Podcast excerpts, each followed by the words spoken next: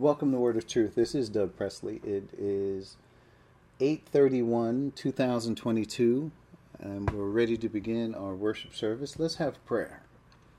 Thank you, Father, for this time we have this evening. We thank you for life, health, and strength, and the provisions that we have uh, been given so that we can survive in this world. We thank you for grace and uh, the calling that we have, the responsibility that is on our shoulders as we walk in this world. So, Father, we pray also for um, those who are sick among us. In particular, we're speaking of Mindy. We're also praying for uh, those who are still grieving uh, for the loss of loved ones. Uh, we, we can uphold the service that will be going on in um, I believe September 17th in a couple of weeks.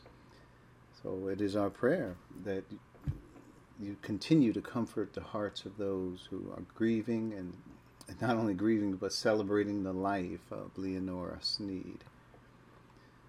Also, Father, as we open our uh, Bibles this evening, asking you to give us wisdom as we look at examine the scriptures that are before us this evening.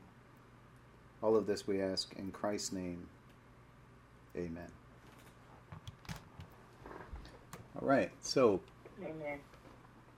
You know, our general study is in Romans 11 uh, on Wednesdays. We are looking at verse 18. Although we are finishing 18, we didn't quite finish it and then hopefully we'll move into 19 and 20. So we got a, that's a lot of, a big bite to chew on, but we can whether we finish it or not is not important. But that is where we are, and I just want to um, continue to promote the website, which is wordistruth.com. Uh, there, I know there are some. Uh, Dwight t- told me he did update SoundCloud. So if you have opportunity and you want to poke in there and see what's going on, please do. A lot of resources there. Wordistruth.com is our church website.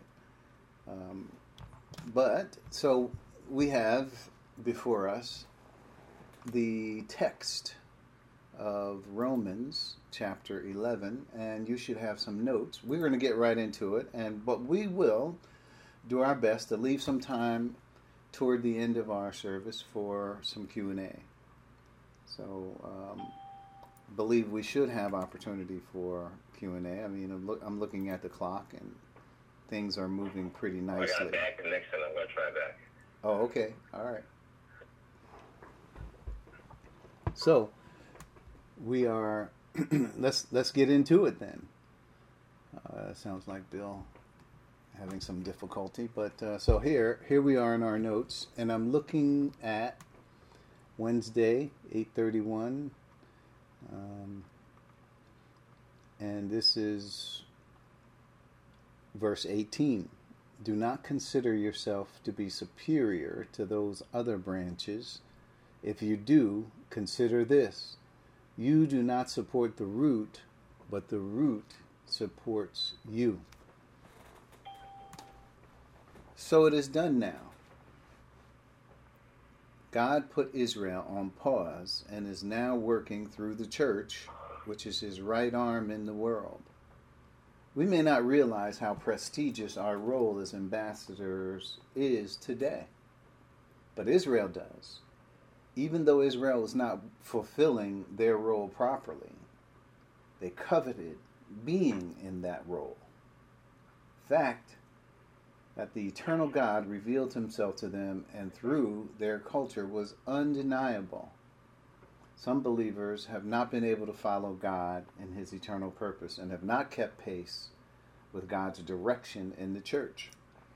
Even though, quote, God testified to it by signs, wonders, and various miracles and gifts of the Holy Spirit distributed according to his will.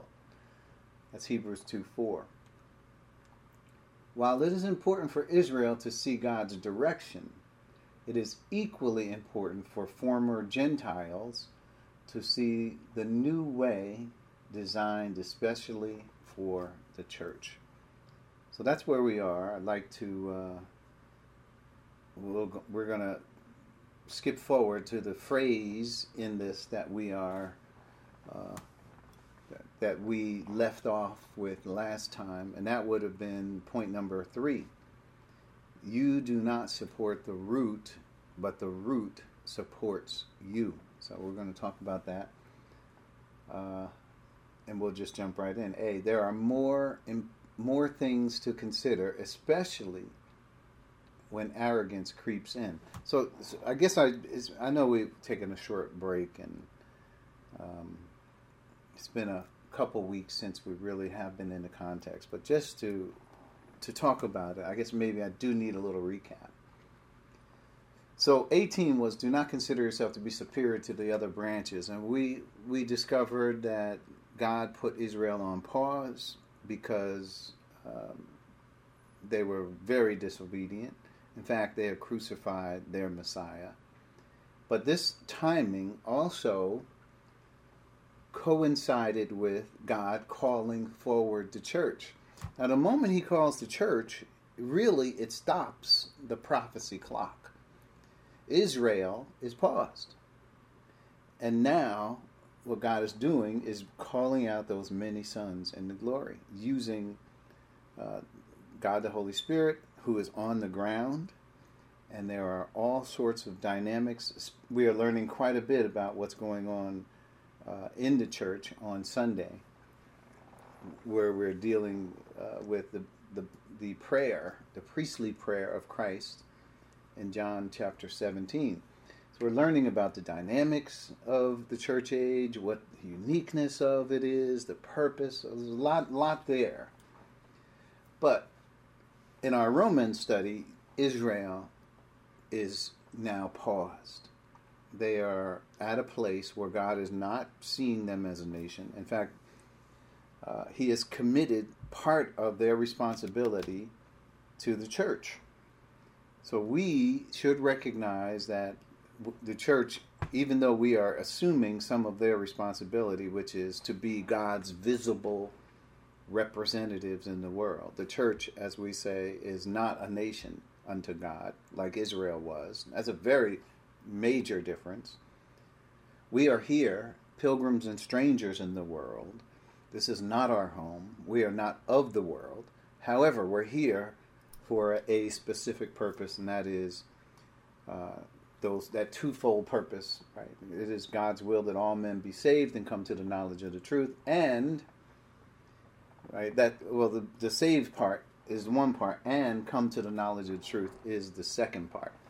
So we have this responsibility in the world, and um, and God's responsibility is to call out call out those many sons into glory. So that's what we've been dealing with, and the, and the context has been uh, Paul going back and forth about the Gentiles and how Israel ought to understand what's going on, to, what's happening, because they reject the fact that the church is God's primary operating entity. It is no longer Israel. And so, but Israel has a problem with that. Uh, they don't really have a leg to stand on in having a problem with the sovereignty of God and choosing the church because not only did they have they had a pattern of rejection of the very salvation that they were to go out and preach but there is a stubbornness and uncircumcised in hearts and ears so it says in acts 751 uh, just as your forefathers did so do you he in other words this is not something that was um, happened to the last generation who rejected christ it was generational where Israel had adopted a system of works for salvation. The Mosaic, keeping the Mosaic law, they thought, would justify them before God. But that was wrong. That was wrong thinking. It is by grace, as we know, and that's not going to change. God, and, and that's one good thought to understand that salvation is the same in every age, in every dispensation there is Salvation is the same. It is not, oh, for one way for the Jews, and then when God is dealing with the church, it's another way. It's the same gospel throughout all dispensations. Uh, and, and I know some dispensationalists have uh, erred in this understanding, and they have tried to divide up salvation, you know, by dispensation. Oh, in this dispensation, this is what it was, and then in this dispensation, that's what salvation was, and now we're in this the age of grace, and this that's incorrect thinking. Salvation is absolutely the same. God's standards of acceptance for fallen man do not change from dispensation to dispensation. So we, we, just by way of some introduction, we, we are getting into the narrative of, of these phrases.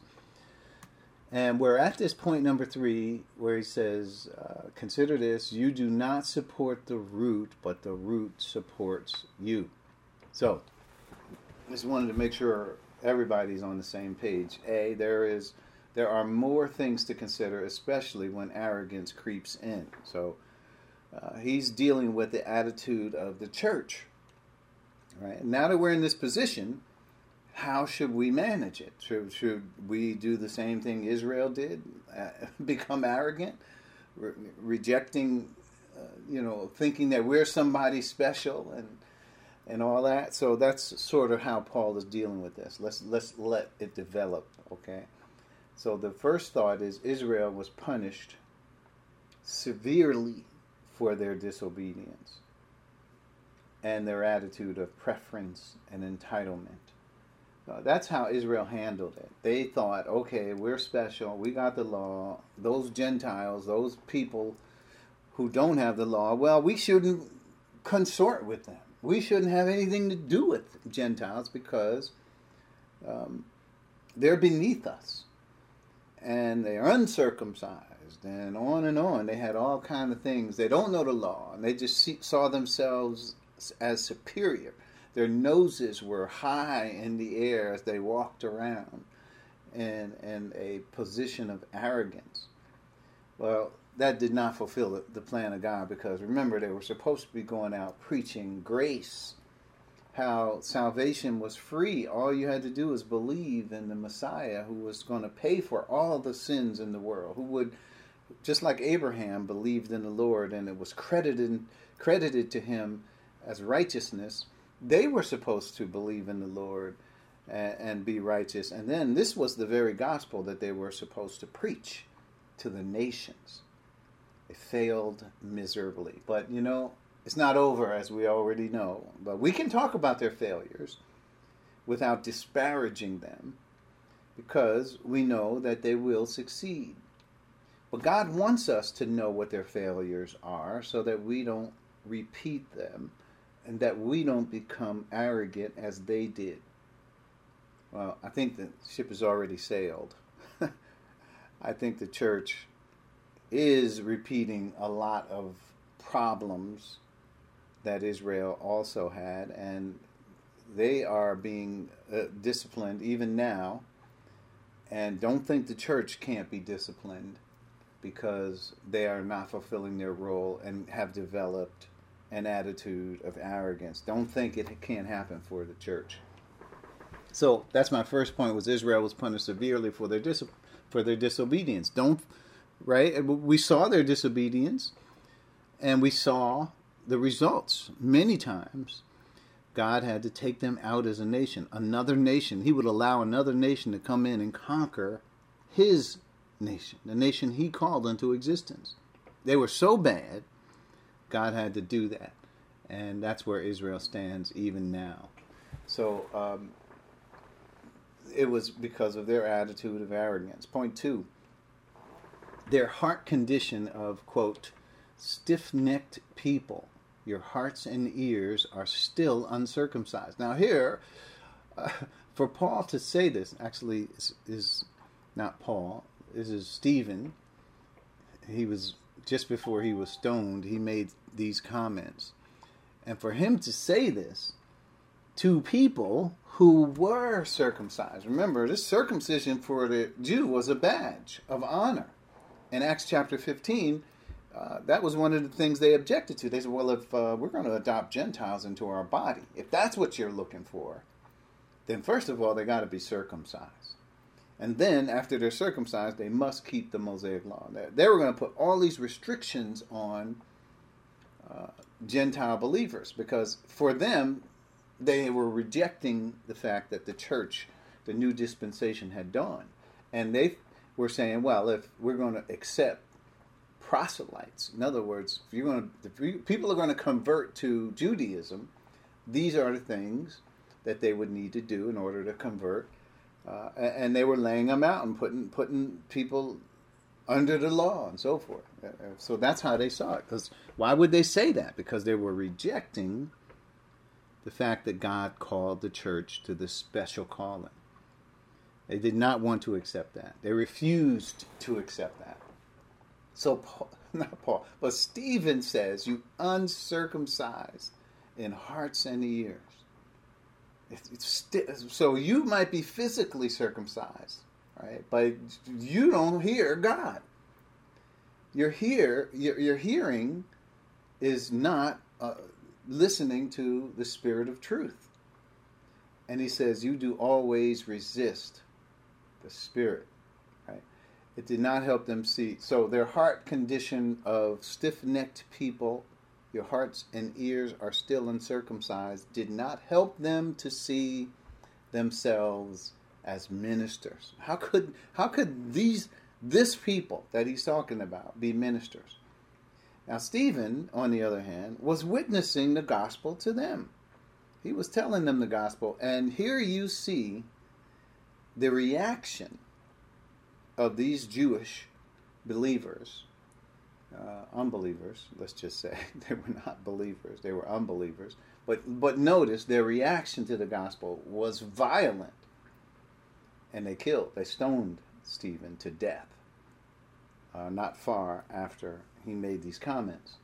So uh, just imagine this is, you know, this is just what Christ said in John chapter 16 he says, Watch out. There will be people who will persecute you and they will even kill you and think that they are performing a service to God. That's what they thought. They thought, well, this guy's committing blasphemy. He's he's blaspheming against the Mosaic law. We're by killing him, we are doing God's service. That's how they saw it. And yeah, yeah, that's that's exactly what happened they killed Stephen as a result of his stance for the gospel, for believing in Christ, for trusting in Christ. Point number three God doesn't need us, we need God. So, you know, this is a flaw, a, a fatal flaw that the Jews had. They felt like, well, you need us, God. Uh, we are here and God, you must work through us. Somehow they thought that God needed them, when it really was the opposite. We need God, evidenced by the fact that God continued to minister to the hearts of Gentiles despite Israel's stubbornness. So everybody God and you know that came to salvation that the Holy Spirit brought to the place of of salvation, God saved in spite of Israel's failures. So God doesn't limit salvation based on uh, man's failures. So if you're walking down the street and somebody asks you, "Hey, can you please tell me what the gospel is?" If somebody were to ask you that and they were sincere and they said, "Please, can you tell me what the gospel is?" and you said, "You know, I'm pr- pretty busy right now. I'm getting ready to go into the store. I don't have time." So, uh, and you don't tell that person what the gospel is. Are you responsible for that person's salvation? Suppose they're lost and you failed in your responsibility to give that person the gospel. Well, you, God is not going to hold you accountable because you didn't speak the words of truth or because you maybe told them information that was incorrect or, or any of that. God, the Holy Spirit, has always witnessed to the hearts of people wherever they are in the world. It is not a matter of he needs us to go out and help help him save people. His including us in the ministry of reconciliation or, or as ambassadors is a blessing for us. God is saying, I'm going to allow you in on this tremendous responsibility, uh, where, whereas we are saving people by grace. And I'm gonna I'm gonna partner with you and allow you to share in this ministry and the blessings of this ministry. So we don't God He doesn't need us. We need God. Let's just keep that in mind. He didn't need Israel.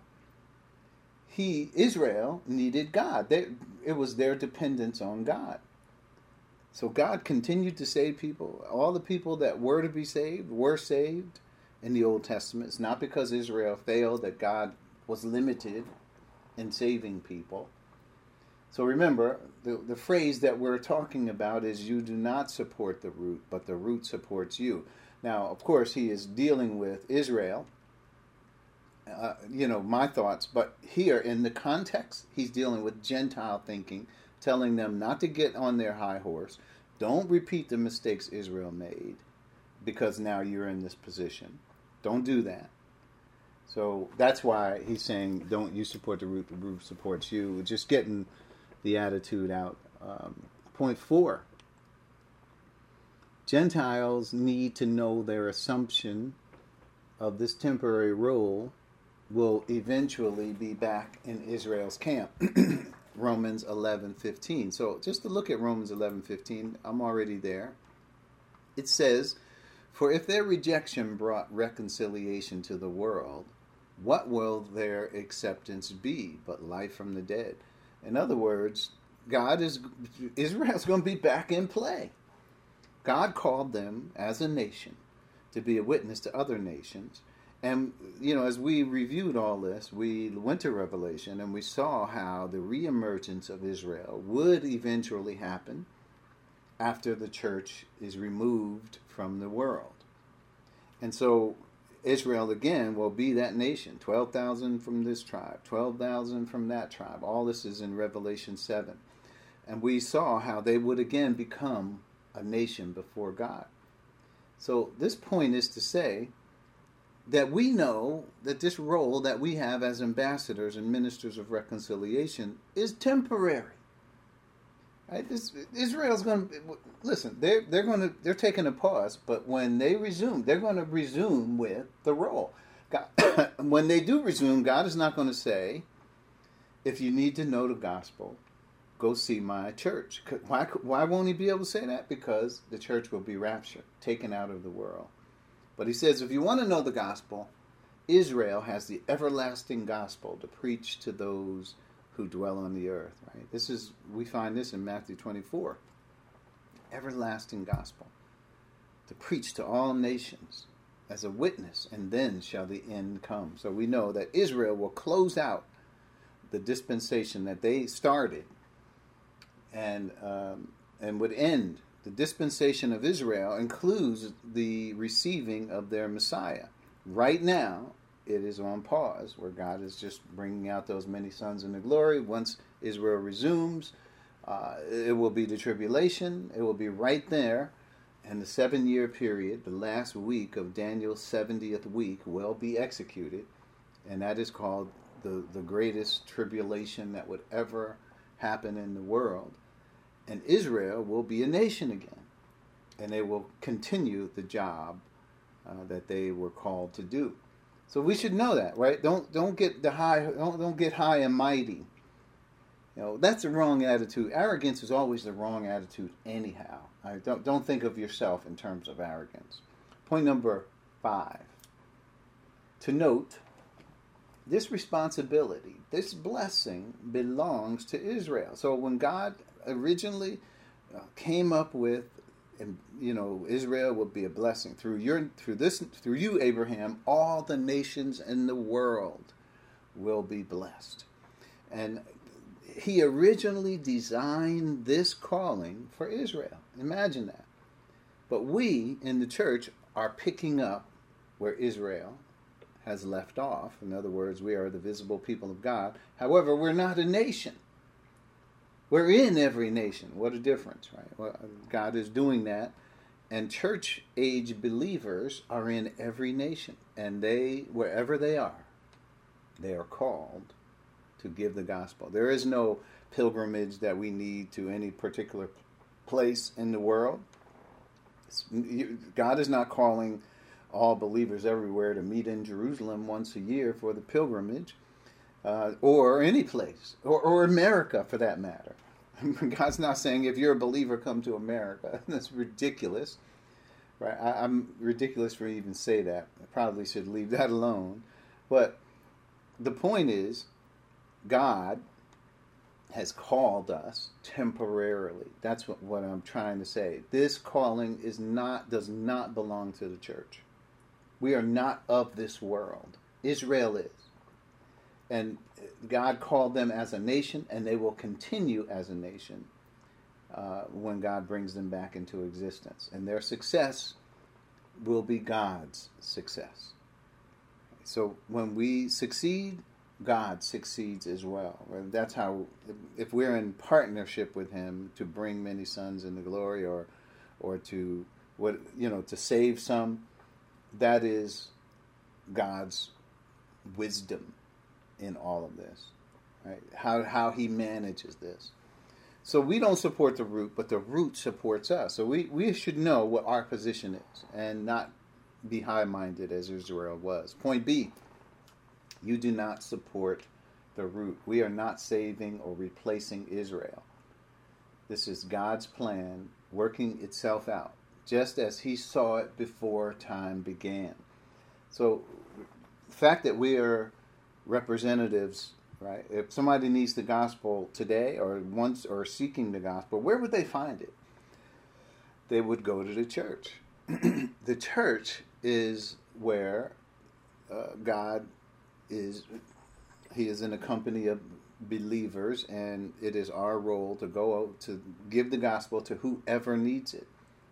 And this is part of what I say is when you give the gospel to whoever needs it, even people who are saying they are saved, they're saying they're Christians, but they're talking about works.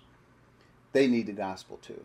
We got to give the gospel to whoever needs it and to, to be saying that your salvation depends on works, your morality, you know, you're keeping yourself clean from sins and all that, right? That's the same thing Israel did.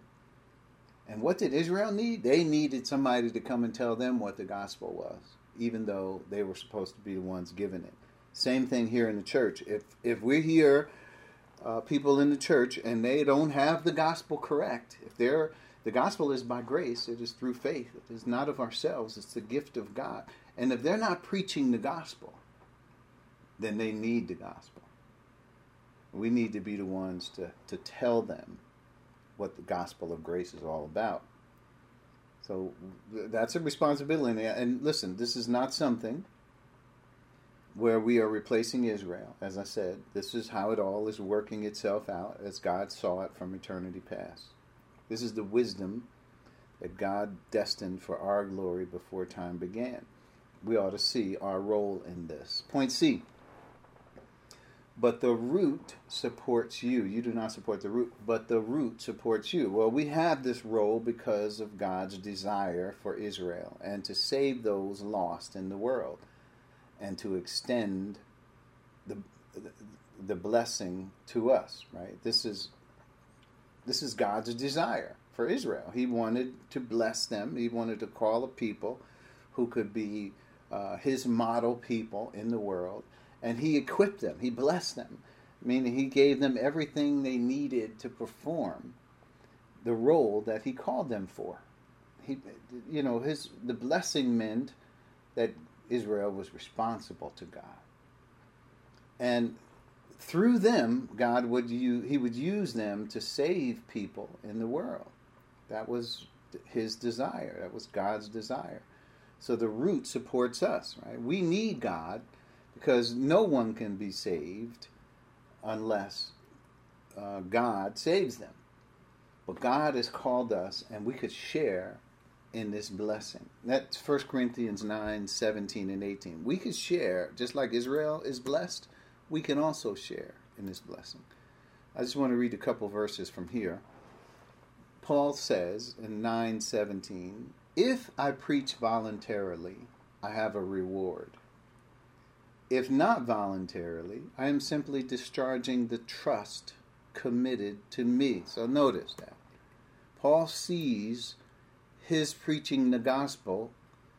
He says, if I do it voluntarily, I'll get a reward because that's I, am motivated to do it because I, you know, God's going to reward me. But if not voluntary, in other words, I am compelled to preach, as he says in Romans one. He says, "I'm, I'm. That's the trust God gave me. I'm just discharging the trust committed to me." So Paul is saying that his attitude in this is important, right? He he wants he wants to preach. He wants to be on the same page as God. He's not preaching because he's he has to do it. He pre- he's preaching because he wants to do it. Verse 18. What is my reward? What then is my reward? Just this, that in preaching the gospel I may offer it free of charge, so as not to boast, to make and so not to make full use of my rights as a preacher of the gospel. Well, he had this thing going on with uh, the Corinthians because they accused him of trying to steal their money. They they thought they thought that uh, well, I guess it was a rumor uh, that was circulated so that people were saying that Paul was trying to take advantage of them for their money, and that was absolutely not the case. And Paul was saying, "Hey, I have a right to receive from you guys, but you know what? I will not take a dime from you because of." In fact, that's what he says in verse 15. If you want to just know the context of all of this, he says, "But I have not used any of these rights." And I am not writing this in the hope that you will do such things for me, for I would rather die. Listen to him. I would rather die than allow anyone to deprive me of this boast. Right? So he says, I'm compelled. I, I that's why I'm preaching. Woe to me if I don't preach the gospel. So so notice, even though people weren't receiving it, it didn't affect Paul's uh, temperament in preaching the gospel. So, the, listen, it's a blessing to be able to preach the gospel, to be in this position. And I would hope we as the church understand that we have this blessing. And, and it's not just a blessing. Oh, we, we're so happy that we got this. Hallelujah. You know, this type. It's not that type of thing. We are supposed to understand our responsibility in this and know that lost people are at stake here. Right? God is using us, partnering with us, and listen to the gravity of this responsibility. People can be saved through us, the church. That is certainly possible. God has equipped us with the information of the gospel, the, the knowledge, right, and the salvation that we all share. And we are responsible to go tell others to help them be reconciled to God. That that's tremendous uh, when you think about that. Uh, we have that responsibility here in the world. So, last point in verse 18 our Lord came from Israel, and he was from the tribe of Judah. So, when we look at that, I want to read Revelation 5 5, just, just make sure we, we stay with the thought here. Then one of the elders said to me, Do not weep. See, the lion of the tribe of Judah, the root of David, has triumphed. He is able to open the scroll and its seven seals. And why did I bring this verse? Is because Christ is part of the root, right? We don't support the root, but the root supports us. And who's the root? The root is from the patriarchs, what God has established through Abraham, Isaac, and Jacob, he established a nation. It was his idea to do this. It wasn't Israel's idea. So God sovereignly chose those individuals to be the patriarchs of Israel. And not only that, through them came the Lord Jesus Christ. So this is the this is this is God supporting us. We are not supporting God. This is the foundation. We are accepting the calling that Israel had. We should know that. That's uh, this comes from Israel, and uh, as I said, for us it's temporary. But next, the next thought is we'll be giving it back to Israel, and we'll be taken up, caught up in the air to meet the Lord, and so we will always be with the Lord. That'll be our destiny. Israel's destiny is on this earth. It is to perform as God's model nation. People can look at them in many ways and see the gospel just by looking at Israel and how they function. Uh, they'll be able to see the gospel. So that's the end of verse 18. Let's keep going. Let's keep going. Um, we still have a little time. We're going to stop probably about 9:15 if we can so that we can try to give some time for Q&A if hopefully so if you have questions, if you have thoughts, please have them at the top of your mind so we can get to those. Uh, so um, 831.22, so we're headed into um, Romans 11, 19, and 20. You will say then, branches were broken off so that I could be grafted in. Granted, but they were broken off because of unbelief, and you stand by faith. Do not be arrogant, but tremble. So let's look at this uh, interesting verse. Now, I just have to say, um, a lot of people have looked at these verses, even commentaries, and have uh, fashioned them in such a way, or let's just put it this way, interpreted them in such a way as to say that this whole thing is about salvation and individual salvation. And watch out because you could lose your salvation. I mean, you you God might branches were broken off. In other words, saved people were uh, were lost. You could be lost too. By the way, you you could be broken off. Well, we already understood that the branches that were broken off were broken off because of unbelief. It wasn't that they had believed and then they fell and then God, they stopped believing or something. They rejected their Messiah. They were not believers in Christ. In fact, they had a generation, right, a generational uh, rejection of Christ, and we already covered that.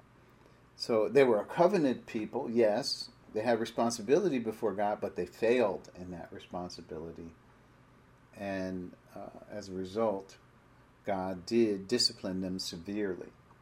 So that's that's where we want to basically say an introduction is that some people look at these verses as salvation.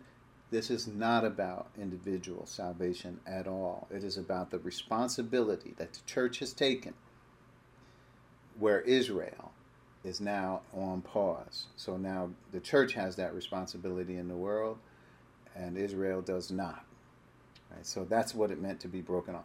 So anyway, the greatest in your notes, the greatest deterrent to our spiritual growth is our own ideas of where we think we should be going. Those who walk by faith are living by the word of God, trusting and depending on it for their direction. The Spirit of truth is leading the way to tell us what the word means, and only then can can we follow by faith. Israel lost their way and trusted their own way so much that God's way didn't make sense to them anymore. The life of faith is trusting God for our direction and not to, quote, lean to our own understanding. That's Proverbs 3 5. And so it was with Israel. They turned from the way of grace to their own way. Quote, Fools find no pleasure in understanding, but delight in airing their own opinions. Unquote.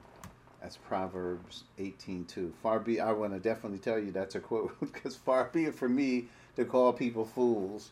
Even if I thought that, I certainly wouldn't want to say it verbally like that. It would sound a bit arrogant. But but there it is in Proverbs 18:2. So I just want to make a, another thought here as we dig into this, uh, the phrases here, is that if your highest understanding is salvation, then everything is going to have to fall into that uh, construct. Right? If you think every the whole Word of God is about saved and un, you know people are lost and saved, then you're going to see everything that happens in the Bible according to that uh, frame of mind. But there's a, mo- a lot more to the Bible than just saved or lost. There's a lot of things going on. There's calling, right? If you don't understand Israel's calling, then maybe you don't understand the church's calling. And then you see everything is one big thing, and that's just salvation. You know, that we might just be saved. Right? This is how people view that. And then all the scriptures must funnel into that way of thinking. Well, that's not true. God has a plan for us, He has a calling for us. We could succeed at salvation, but fail in our calling. That is very possible for those in the church. It was it was possible for those in Israel as well. They could succeed in their salvation. They could believe in the Messiah to come, but they could fail in their um, calling. Or, or in the case of Israel, they could fail in their salvation, and also by certainly they would fail in their calling. That's what most of them did. They failed in their salvation and they failed in their calling. So we just don't want to do uh, what Israel did. We don't want to repeat their mistakes. We, we, we want to succeed in our salvation, which means accept salvation by grace, re- re- believe in the, on the Lord Jesus Christ, and be saved, and re- receive, accept the calling that we have received, and be able to execute that as well while we're here in the world. So let's dig into this. Um, so you will say then, uh, now it's obvious we won't finish this, but that's okay. We're going to go as far as we can and then we'll stop. You will say then, so the first thought is be careful when drawing conclusions. This applies to all of us. Because remember, there's a straw man being built here, but the straw man in context is Gentile thinking. Gentiles who now have accepted the calling.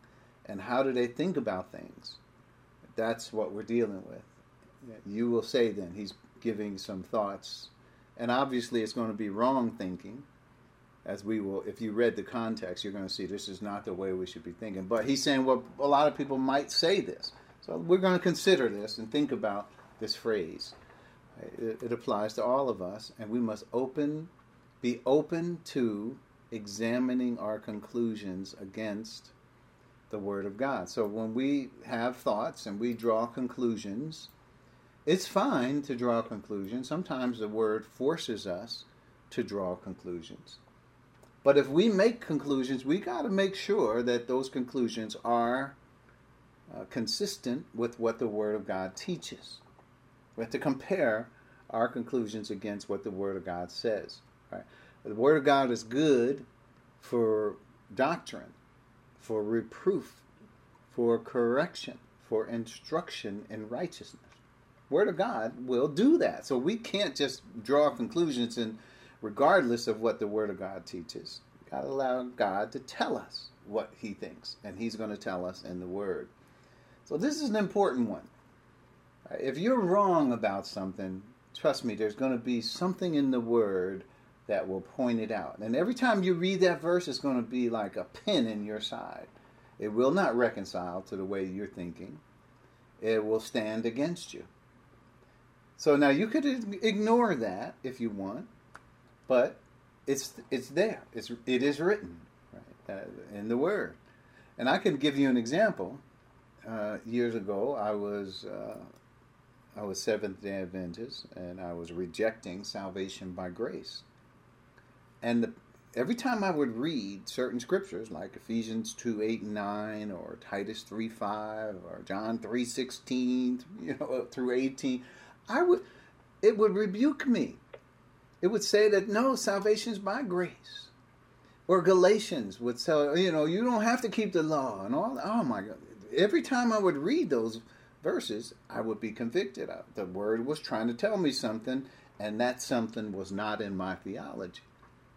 So yeah, I could go on believing and coming to the conclusions that I wanted to come to, but problem was every time I would go across those verses, the word would speak to me. It would rebuke me. It would try to correct me. It would try to instruct me. So we got to allow that to happen. We, we can't hold our opinion so tightly that not even the Word of God can shake our, uh, us loose from our grip, our own grip.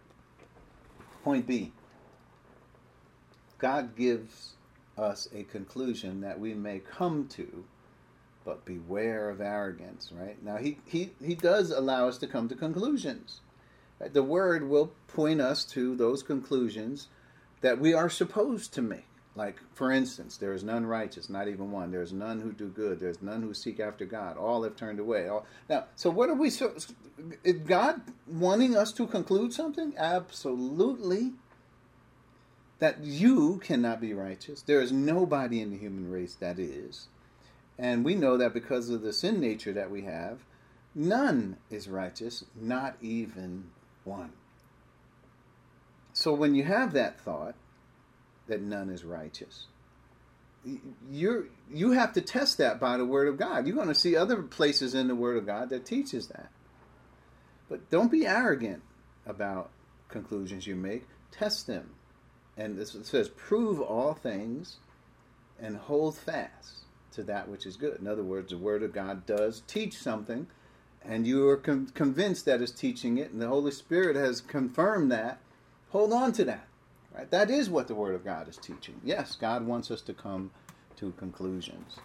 Beware of arrogance, though. Point C arrogance is never part of God's plan, no matter what we conclude. In other words, Israel, I'm just using Israel's failures as an example, they concluded that they were superior to Gentiles, that it was about their keeping the law. And obviously, those who were not keeping the law were not righteous like they were.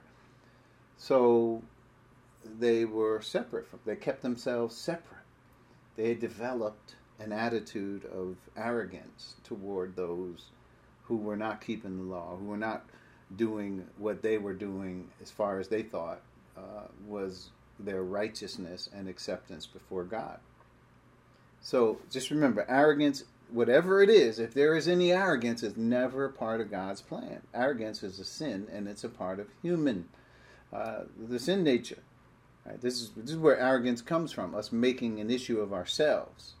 Well, God, even when you talk about salvation, it is looking away from yourself. Right? God is saying you got to look away from yourself to Christ. Arrogance looks at self and puffs our own accomplishments, supposed accomplishments. It allows us to make those bigger than what they are faith looks away from self to God. So, so arrogance is never so. So this first phrase you will say then. Well, be careful what you say.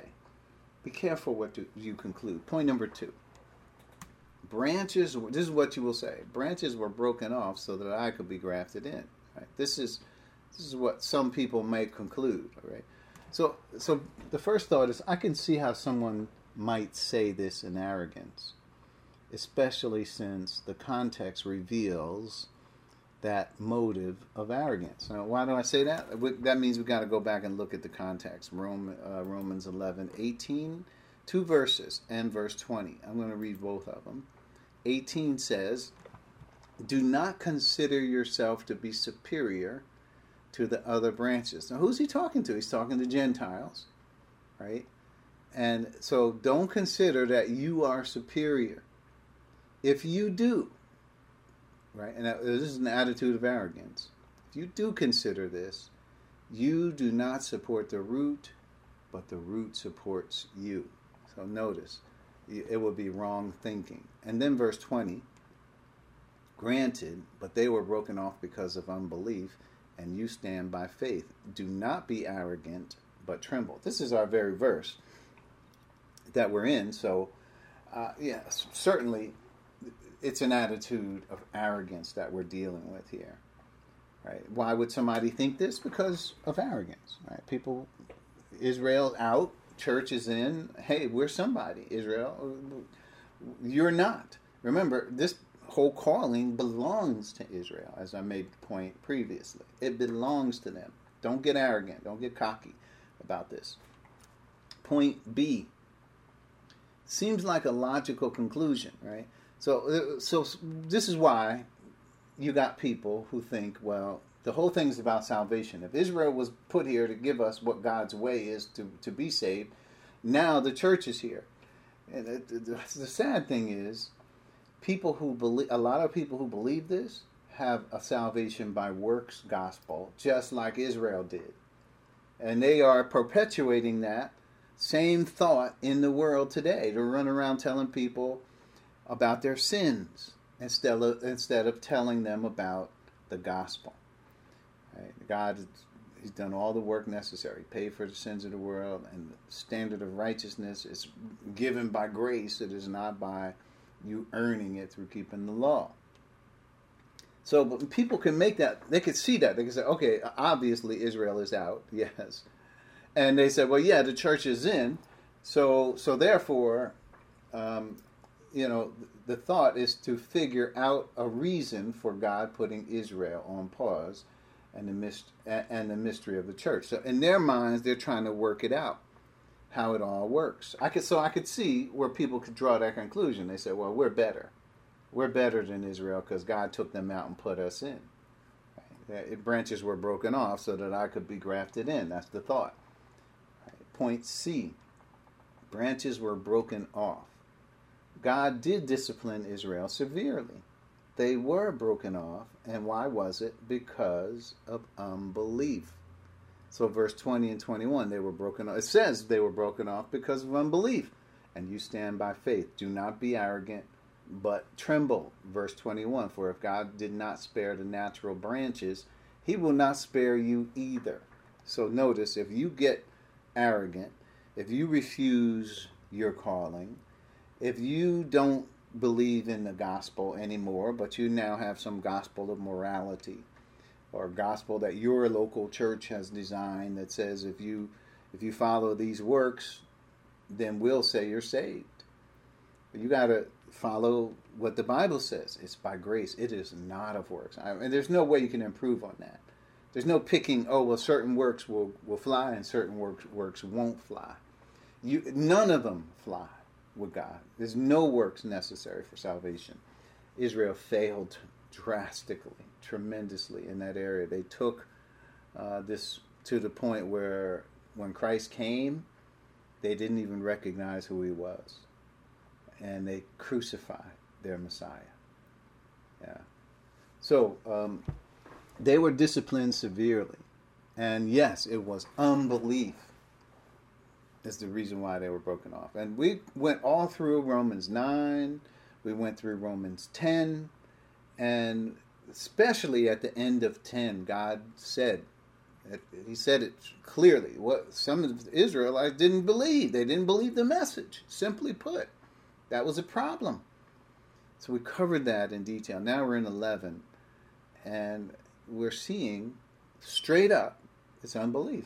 Yeah, that's why uh, you stiff necked, uncircumcised in hearts and ears, you always resist the Holy Spirit. Unbelief. That's where Israel failed. Unbelief can cause somebody to not to miss out on eternal life. Unbelief is well, won't you can't even get into the Christian way of life in order to do works unless you are saved. So unbelief is horrible. This is the sin that you cannot recover from unbelief.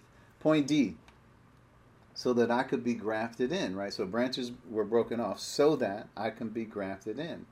This speaks of Gentiles admiring the position Israel had, that they want to be Israel. Now, you know, Israel has a heritage. And Gentiles, when said a lot of Gentiles, we're talking about the church here. Instead of them understanding their role in all of this. What God has called us to, that He has called Jews and Gentiles to be in one body, one, so that He would create in that one body one new man out of the two. This is in Ephesians 2. but because you know people have these attitudes we were we were just talking about, and actually Paul is talking about, they develop these attitudes of arrogance, and but what Gentiles have done is they admired Israel, right? Israel's heritage, the, the, the pride of Israel, the fact that Abraham, Isaac, Jacob, you know, you can throw these names around and people sit up in their chair and they listen. They say, oh, yes, God worked in Abraham. Abraham was great. And so was Isaac and Jacob, right? And God created this nation and this the whole story of how he freed Israel from the bondage of slavery from Egypt and how he delivered them through the desert and so forth. There's a heritage. God worked miraculously through that nation. Gentiles are impressed with that. So it, it, it speaks, this thought, you know, they were broken off so I could be grafted in. Well, if Israel didn't do that job the way they were supposed to do it, I can do it, God. You you grafted me in, you put me in this position. Now I'm going to do the job. But what Israel, what the church does in doing that is they think that they are replacing Israel. They somehow suppose that that is all the God has called them to is so that they could go out and give the gospel. Again, that goes back to the the thinking that it's all about only the gospel, where there are other things going on in the mind of God and in the Bible as well. And that's what we're pointing out. Yeah, they want to be Israel. And we find that today in many churches I've been in, with all that God is telling us about the church and the, the glory that is ours and what God has done and how He had planned for this and who is the church and and, and we're united. We're this new creation. All of the things that are so unique about us is not important to many. What's important is that they learn about Israel. You go to the, these churches, and this is all they're focused on is somewhere in the Old Testament. Open your Bibles up to Ezekiel, to Daniel, to Deuteronomy, to Numbers, to Exodus, to Genesis, to this. Constantly, now, now, not to say we shouldn't go there or we shouldn't read those verses at all, but it is that those verses are not our focus. We have to understand who we are in Christ. Now, without us and an understanding of what God has made of us, we can't understand the whole plan of God, because this is this is the reason for why God called the universe into existence and called angels and called uh, Gentiles and called the nation of Israel. All of it hinges on the fact that he is now calling out these many sons into glory.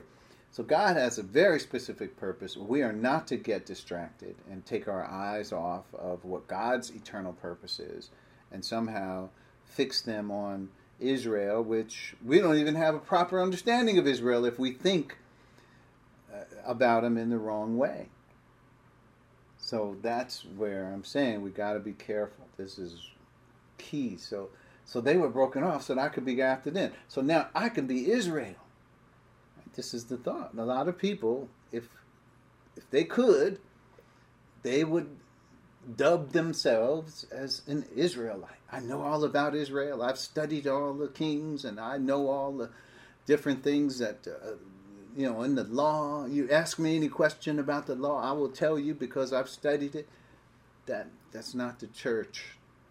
We are not under the law. That is not our way of life. God, so by you focusing on that, you, you're you're not focusing on what is the way of life for the believer in this age. So, point E. So they were broken off so that I could be grafted in. Grafted in speaks, uh, this is point E, grafted in speaks of the church temporarily playing the role Israel refused to play. Just think about it. So, grafted in does not mean, well, I'm now saved. No. You, you, for you to have the responsibility, uh, like Paul mentioned, which is for me to preach the gospel, is, you know, I'm, you know, it's a blessing to me for you to have that responsibility, you have to already be saved.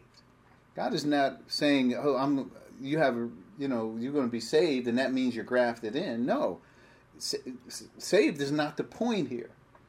Grafted in refers to people who are already saved and taking the responsibility that Israel, uh, who is on pause, is now not performing. That's what it means by grafting you in. Does not mean it has nothing to do with salvation. You're not grafted into salvation. You're grafted into the role that Israel had when God called that nation into existence to be right the blessing to all other nations in the world, right? To disseminate the gospel. That all nations in the world will be blessed through you, Abraham. Why through you, Abraham? Because through you, Christ will come. The seed will come, and he is the source of blessing for the world. So, um, so let's we're going to stop at point E because we have many more thoughts here, but we can try to conclude with those next week. But uh, I also want to leave time, an opportunity for some Q and A. So again, point E: grafted in speaks of the church temporarily playing the role Israel refused to play. That we have that. Remember, we, we're playing this role, but we're not the nation Israel. The church has a different purpose. We just are taking on this role that Israel has abandoned. And what a blessing it is. We're going to talk more about that next week, how we're not just ambassadors uh, telling people about the gospel. We need to understand the full breadth of our the work that we're doing. And we're going to see that next week, hopefully in a different way than you've seen it in the past. So let's look at our responsibility, and we'll deal with that next week. But we're going to pause at this juncture to see if there are any questions, any thoughts that you may have stored up. I know we were off a week or so, but um, I'm going to say the floor is open.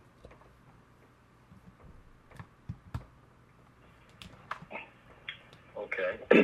When we think about the statements he just made out as far as he took the two and made one new man. Yes. When you think about um, a Gentile who had already believed, um, because there were Gentiles who had believed or went, switched over to, to, to Judaism prior to Pentecost, correct? Yes. Um, go ahead. Mm-hmm. So, so what was what was that person considered as prior to Pentecost? So you're talking about a Jew? No, I'm talking about a Gentile. A Gentile, okay. What was he? Who Gentile who was conver- converted? Yes. To Judaism. Correct. And then they lived until the church age? Correct. Okay. So yeah, it would be it would be the same result, right? God did respect that a person who was a Gentile could convert to Judaism. God did respect that. So if you look in, in fact, if you look in Acts chapter two, you see um, uh, Acts chapter two was where it says. Um, I'm just going to get down to it. Um, okay, so here it is. Where is it? Actually, it's. Am I reading over it? Okay, so they were Acts two four. They were filled with the Holy Spirit, began to speak in other tongues. The Spirit enabled them. Oh yeah, yeah. Now there were staying in Jerusalem God fearing Jews from every nation under heaven. When they heard the sound, together became a bewilderment. I guess what I'm looking for, then how does each one hear hear them in our native language? And he goes through all of them. Ah, okay, verse 11. I, thought, I was thinking, I know I've read this before. Why am I not seeing it? Verse 11. So it says, These were all the people who were there at Pentecost right? They, they came for the pilgrimage of Pentecost. They came to Jerusalem from all these different places.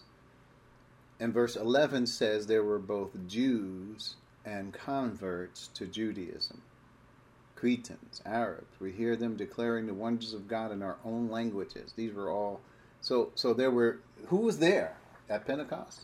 Jews and converts to Judaism. But it didn't matter because once the church age began, which was Pentecost, and they believed, then they were baptized in the Spirit and they were no longer Jews or Gentiles or converts to Judaism.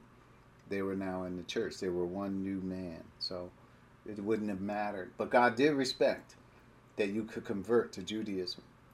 Um, so hence Acts 15. So, what would that what would that what would that convert be though? Would it still be a Gentile? Would they consider him as a Jew? Well, he's considered as a convert to Judaism, so he would be Jew. am I missing your point? So he would be Jew. Yeah, am I missing your point though? No, that's what I, that's what I was trying to figure out. What what would we call a Gentile who converted over to Jew, to um, Judaism? And of course, I mean, once the day of Pentecost, I mean, anyone that believed on Christ didn't matter whether you was Jew or Gentile. But this third uh, entity that you're referring to, uh, a convert to Judaism, yeah, has a. It sounds like a, a, a whole new classification. Yeah, it's not though. It's not because. Um, go ahead, um, Dwight. Yeah, I'm I'm understanding. Yeah, I'm understanding it as um, if they were believers after Pentecost, then they were Christians. They're no longer Jew or Gentile, nor is there a Gentile converted to Judaism. Um, before Pentecost, if they believed in Christ, um, their Judaism was just a calling, um, and it wasn't it wasn't a uh, you know I, I guess they were still Jews or Gentiles, but there were Gentiles that converted to Judaism, and they would be Jews. Yes. And, but it's it's interesting that uh, it's interesting that Acts still points it out as a third group, as Bill is pointing out. Yeah, so but, he doesn't he doesn't just say Jews; he says Jews and those who have converted.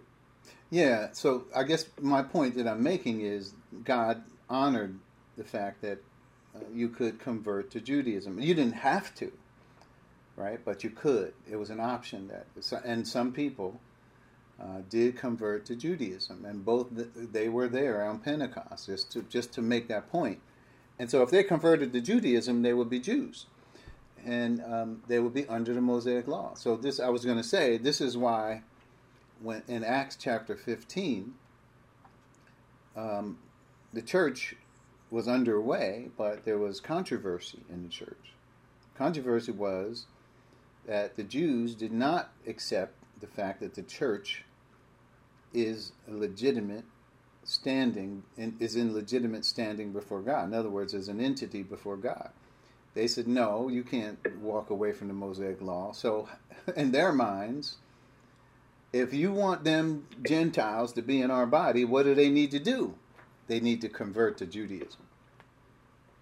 They were not accepting that we were you know the church was not under the law and all they were rejecting the church age so in their minds if you're going to come into our body then you got to do what we do and so so that's the thought you could be a convert to judaism but it wouldn't matter so another point to make get this um, those who were jews in this era right at this time, had two callings. They were called to be Jews, and they were also called to be in the church. So they had two callings. Imagine that. That's interesting way to think about it. We have one calling because we were Gentiles. But the fact that they were Jews, they were called from eternity past, right? God foreknew them, He predestined them to be Jews. And then um, then they were also called in the church. They they were a lot of the people here heard the, the sermon that pre- Peter preached and they believed. So they became part of the church age, which is a new calling, which Ephesians 1 4, God chose them, and so forth. I'll pause. Uh, this is your time. Don't let me go on. Other thoughts out there? Hopefully that answers your question. Yes. So your, your last thought there. So obviously, the one that had what you're saying had two callings. God knew where he was going to his final resting place would be was with the church. Yes. So the first calling is becomes null and void because the church entity is far, far exceeds Absolutely. uh, the calling. Absolutely. Yeah. It's like the Apostle Paul, right? Did Yeah. he did he understand he understood he was he was called as a Jew. And Philippians three is a good example of it. He says, I was from the tribe of Benjamin, I was this, I was Pharisee, I was he understood his calling in Israel. Well, maybe not fully because he didn't believe in Christ, to Christ to come, right? But but he he was a Jew. He was clearly uh, called to be a Jew, and then um, he understood his calling for the church. He says he says I consider all of it loss for the sake of Christ. Right? He's like be found in Him, not having a righteousness of my own. He understood that what he was trying to do was build up a righteousness that God would accept him. That's why all this law keeping and all this maintenance and of the Mosaic law. As a Pharisee, he saw that as his salvation, his justification before God.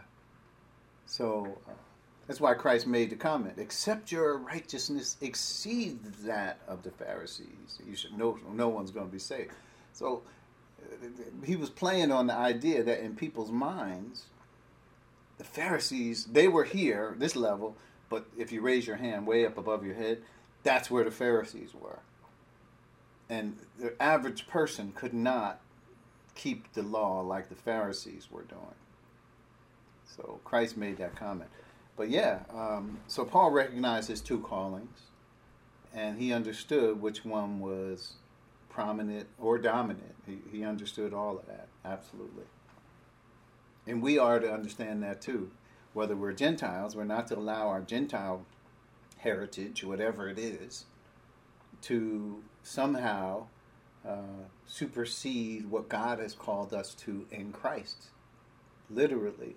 I mean, imagine you lived your whole life recognizing your calling. Well, we don't have a calling before God, but we shouldn't allow our Gentile heritage, whatever it is, to interfere with our calling in Christ. Right? Don't allow, don't let it get in the way. Paul didn't let his get in the way. We shouldn't either. I'll pause.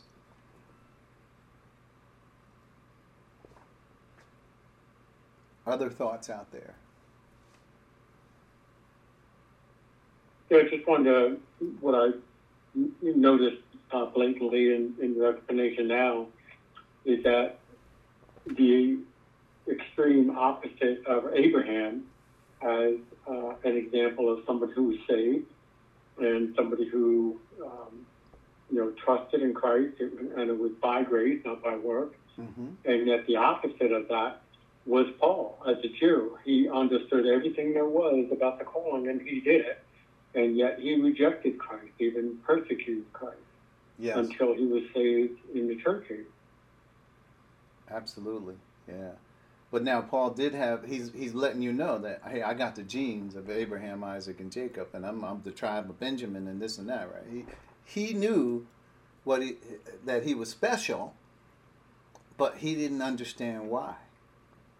And so because he didn't understand why he was special, that turned into arrogance for him. Not just him, but many other Jews turned that into arrogance. They, they realized that God showed up in their culture. They realized that, that, that they were blessed. But that turned into arrogance instead of them using those assets to serve. Right? That's what they were under the responsibility now of God to serve others. They took the blessing and uh, for God, but it turned into arrogance. Yeah. But good point, though.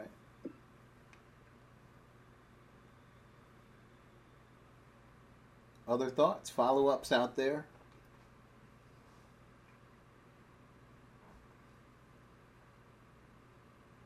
All right, sounds like we are quiet, so it must be time for us to close. All right, so we're gonna we're gonna bring it in. Let's have a word of prayer. We will close. Time is uh, it is time. So let's let's bow our heads. Thank you, Father. Uh, thank you as we are reviewing the record in Romans and we see the irony of what happens in the church and how we are to have the proper attitude that you have blessed us with this responsibility and how we are to understand that responsibility. Father, we we pray that you will help us to continue to be humble toward uh, those who do not know the gospel. That we will not be arrogant and lord it over them as though uh, they are less than or something. Continue, Father, to keep us humble. Help us, teach us through your Spirit that the importance of the role that we have, the position of humility, not only to those who are lost, but to the world, everybody, other fellow believers as well. We thank you for your your word, your provision, for your understanding and enlightenment that you have given us. So, Father, we continue to pray for the church. We pray for those who are sick among us, those who are in need of healing. Uh, you know the hearts. You know what's on our hearts, Father. We pray for those who, who are definitely we're thinking of as their, and, and especially Fred in, in particular, Father, who is um, getting ready to go through some procedures, and we pray for the calm and the peace that our Lord gives, even in trouble and tumultuous times that are in this world. We pray that he will have peace as he goes through uh, what is ahead of him. And Father, all of all of us, as we don't know what our destiny is on this earth, or where how we will eventually be absent from the body and present with you. So we pray for uh, a calm mind and a focus that allows us to think about our responsibilities here, what we should be doing, why we're here in the first place. So we pray all of these things in Christ for his in his name. Amen. Amen. Amen.